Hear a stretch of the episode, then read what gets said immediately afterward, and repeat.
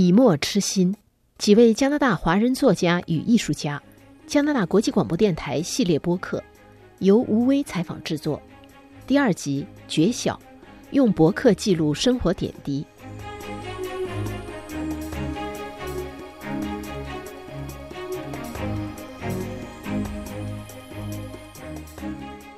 我是绝晓，毕业于上海师范大学教育管理系。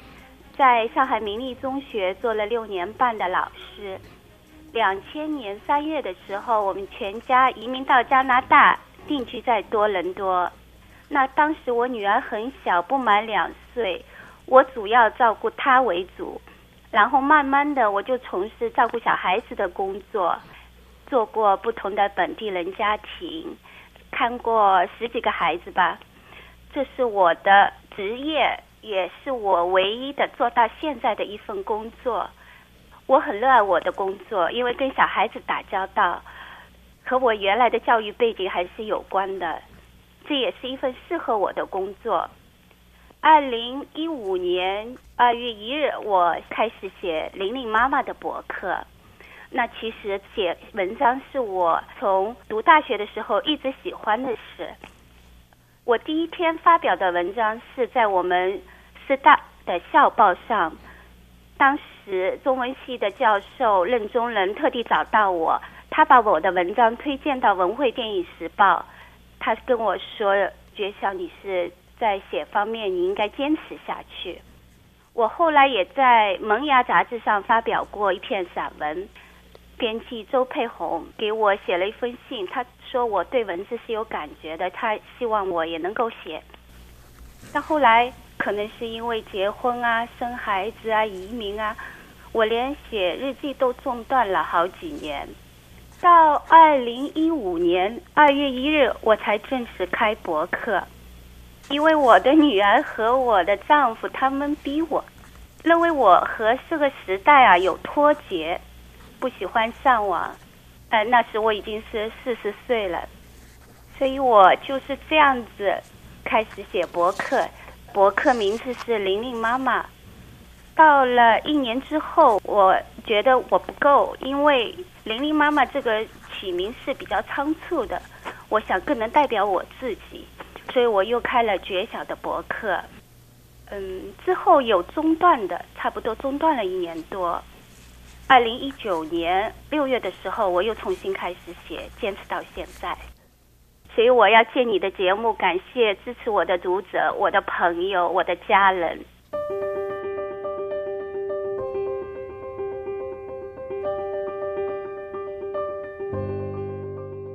我看了你准备的笔记，我的感觉是，你首先是一个非常孜孜不倦的读者，其次才是一个作者。我这个感觉对吗？对的，不过我一开始孩子小的时候，我就觉得，因为你要给孩子一个很好的印象嘛，你自己大了，你不能老是看电视啊、上网，所以我就自觉的远离这些，就把看书就是作为一种业余爱好，我想通过我自己影响他嘛。后来在我写博客的中间，我也觉得我更加要强调读书，因为如果你不读的话，你就永远停留在那个水平了。只有你读了以后，你才能够加深自己，通过加深对这个读书的那种理解啊，能够使你的文字也能够变得更加有力了吧？在读书的时候，你能感到书文给你带来的一种气场，所以我一直在坚持读书，而且我把它作为一种日常的爱好，离不开的就跟我吃饭啊一样的。你知道，现在绝大部分人啊，现在一般来说。看电脑比看书多，而且尤其是作为移民的话，到了这个一个陌生的地方，生活压力要大得多。你要忙于应付这些日常生活里的柴米油盐啊，这些压力，读书就更少。但是我从你的博客也好，还是你写的笔记也好，我觉得你好像既没有受到网络的诱惑，好像也没有被日常生活把阅读的时间挤掉。你是怎么做到的呢？嗯。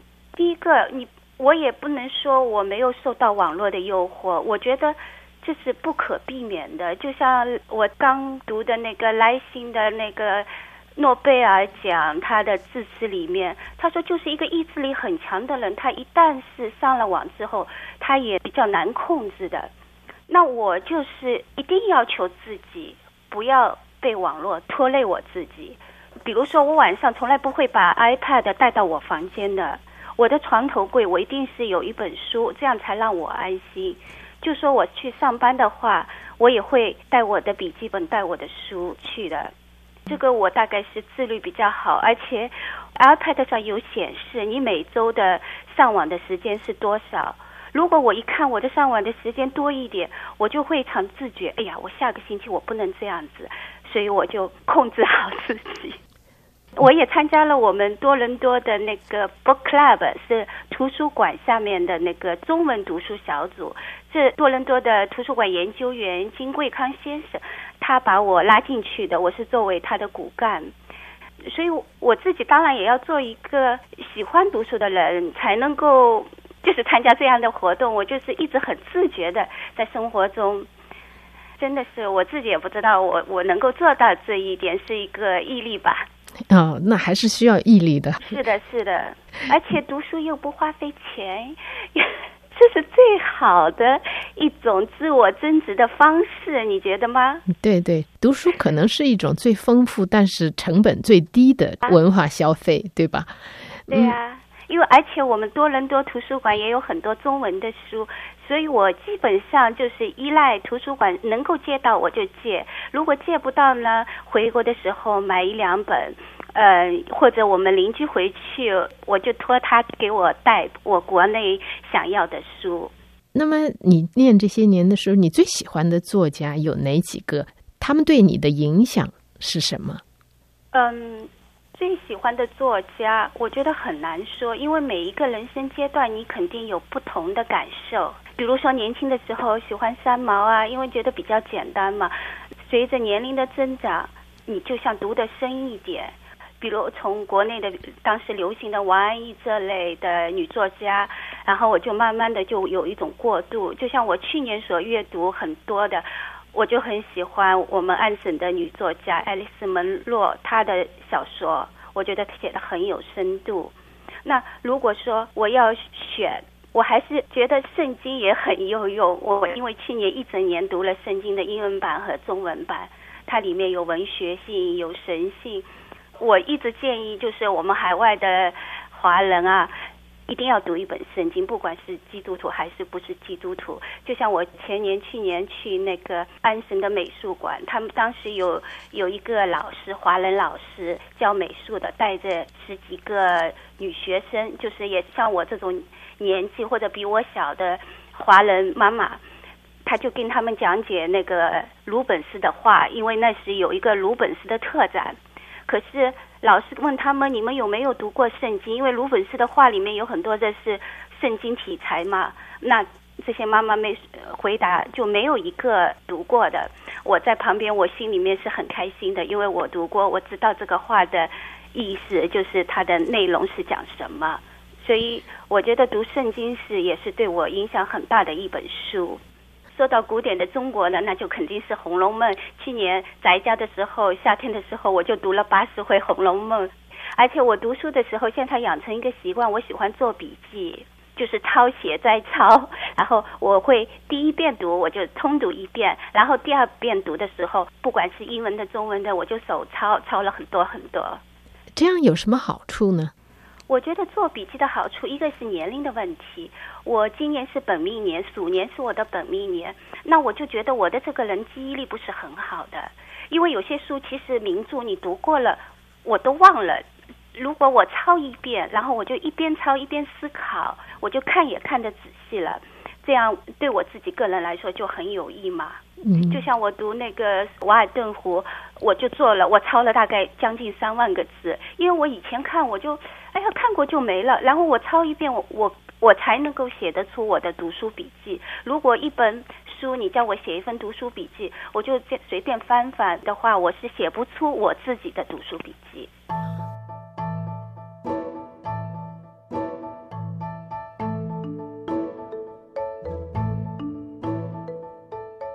还有就是刚才你也说到，就是说看书是很节省的。我看了你的那几篇博客以后，我也有一个感觉，就是你精神生活很丰富，但是你的日常生活、物质生活你是很节俭的。这是你的选择吗？就是以这样的方式来生活。我这样的生活方式，倒真的也是受书影响的。你的你提醒了我，就是我在九十年代的时候，在上海的时候，我读了一本是日本作家写的《清贫思想》，我买的。呃，另外一本就是《瓦尔顿湖》。瓦尔顿湖真的，他在那边造一个小屋子，啊，把所有的原材料的价钱啊，什么都写下来。这个我们中我在中国的那种书里面没有看到过的，这本书就是让我觉得节俭是没有不是一件羞愧的事情。那后来比如说你接触到三毛写白手起家啊，也对于我有所感染，思想上是有触动的。那我们移民加拿大之后呢，一开始作为新移民生活。肯定是比较艰苦的，但我我自己个人的思想上，我是把它作为一种乐趣，就是呀，我可以像三毛那样白手起家了，所以我并不是觉得是件嗯痛苦的事情，在工作中也好，在生活中也好，我尽量找到它能够让我得到快乐的方面去体验它。我在我的博客里写了很多关于我怎么生活的，而且这方面。也能够得到很多读者的共鸣，虽然他们并不一定留言，对他们的触动是很大的。在我关闭博客中间有一年多，然后我重新回来写博客，我印象很深的是一个老读者说：“哎呀，杰小啊，他给我悄悄话，他说你关闭博客，害得我随便去买衣服挂在衣橱里面，我又不穿。我老公都说了，要觉小开博客才能管住你。”所以我就觉得。生活上简单一点，能够和我的精神生活反而能够匹配，让我的精神生活更丰富一点。实际上，生活节俭吧，我们这个年纪的人和作为移民来说，实际上不是很难做到。但是，这种生活方式对你抚养孩子有没有什么影响，或者有没有什么压力？因为我觉得这个孩子是，尤其是在少年时候 （teenager） 那个时候，他是很扎堆的，就是。要有一个群体的认同感，对对对。这种时候你是怎么处理的呢？在我孩子小的时候，比如说我在圣诞节的时候才会给他买一本新的书。我印象很深的那天下雪天，他才小学三年级，我特地去书店给他买了一本《小王子》的法语版，因为他那时候也是读法语的嘛。后来四年级也是，我才舍得送他一本新的书。其他的我们尽量是淘二手书啊，或者图书馆借书，是吧？然后呢，在物质上我也是不是说对他很苛刻的，比如我要买一样好的东西，也是必须的，比如衣服质量或者鞋子质量，这个我也能够满足他。所以他中学的时候，有些同学还认为他是家庭条件很好的呢。可是他说这是我爸爸妈妈对我的好。当然到他后来，他也会觉得，哎呀，你们为什么那么节俭？他也会问我们的。可是我说，你看啊，我们的收入很普通，如果我们不节，就像那个，怎么能够买得起房子，对不对？所以他也没有话说了。但是他成年之后，你要消费怎么样，这是你的事情，我也不干涉。我觉得互相尊重吧。我们的生活方式已经养成这样的习惯了。可是我也没有觉得我生活方式有什么不对，特别是这次疫情以来，很多家庭会受到影响。那我的生活习惯让我觉得我在这方面根本没有受到影响。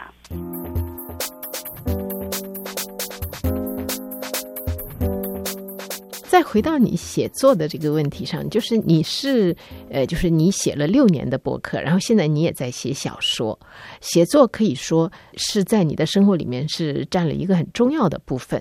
但是这件事情，写作对你来说有什么意义，或者是说给你带来了什么收获？我觉得给我带来的一个收获是我看到我自己比以前的进步，我觉得我也是在不停的进步。其中有一个很重要的是。我就觉得我比较开心，因为我找到自己喜欢的生活的方式。工作是工作，那你工作之外，你一定要有让自己心里感到有满足感。那我通过读书，通过我写作，让我感到满足。而且我写的东西，如果我能够影响到别人，我觉得这是一件很奢侈的事情，在现在的社会，因为别人喜欢你的东西，喜欢阅读，这也是我对社会的一个小小的贡献吧。因为有些老读者都变成了我的朋友了，就像前两天我鼓励了一个老读者，他有一些心结嘛，我说你如何打开你这个心结？他也是我的朋友，现在。我说你可以尝试写，你就把它写出来，对不对？因为我以前是读过教育管理，我是读过心理学方面的课程的。到我们这个中年的年龄啊，有些情绪的变化，有些比如说压抑啊、忧郁啊、焦虑啊，其实和你过往的有些经历是有关的。你如果你通过写的话，你可以释放自己的能量，就好比你去见心理医生一样的。我自己也有这样的感觉。我会写到我小的时候怎么样，我青年怎么样，就好像把你身体里面都打通了，你就完完全全认识现在的你是怎么从过去的你变成现在的你，将来你又会怎么样？你现在写的，其实我说我现在所写的东西，就是为了给我将来将来的我看，好好比是我给将来的我写一份情书，然后到我老了以后，我看现在我写的东西，我就知道我是怎么样过来的。很有意思的就是在写的过程中，除了我跟我读者的互动，然后我也交接了一些网友，我们之间彼此互相鼓励，这也是一大的收获。因为在真正的家庭生活或者你周围的日常的生活，我们很少有人会一起谈论文学，对不对？那通过上网写博客，你就可以交接到朋友比较喜欢文学的，你就可以探讨。这个我觉得。也是网络所起的良好的一面，虽然它会让人变得浮躁，那你自己怎样把它的优势的一面把它挖掘出来，这也是我得意的方面。那你今后这几年你在写作上面有什么计划吗？嗯，那对我来说呢，具体的真的很难回答。比如我去年夏天的时候，因为我有空，我就写了小说。但我没有真正的完成，我自己也想过朝写小说的方面发展，可是写小说真的是要有毅力，而且呢，我自己觉得也要有点天分的，对不对？我是希望我能够朝那边，但是呢，就是我自己也很纠结嘛，因为博客已经有新有固定的读者群，他们很喜欢看我写的日常生活，我觉得如果我能够继续写，也是能够。给读者一个交代吧，他们毕竟在我六年来一直对我很支持，那我也没有很大的野心，一定要成为一个作家。我觉得一个人就生活要平常心吧，嗯，这个平常心就是不要去成为一个成功的人，我不想成为一个成功的人，而是就是在日常里面都能够有一种平静的、愉快的心理。这也是我，我记得前两年我看到的一本，呃，一个印度一个大师写的。他说：“哎呀，要做一个无用的人。”您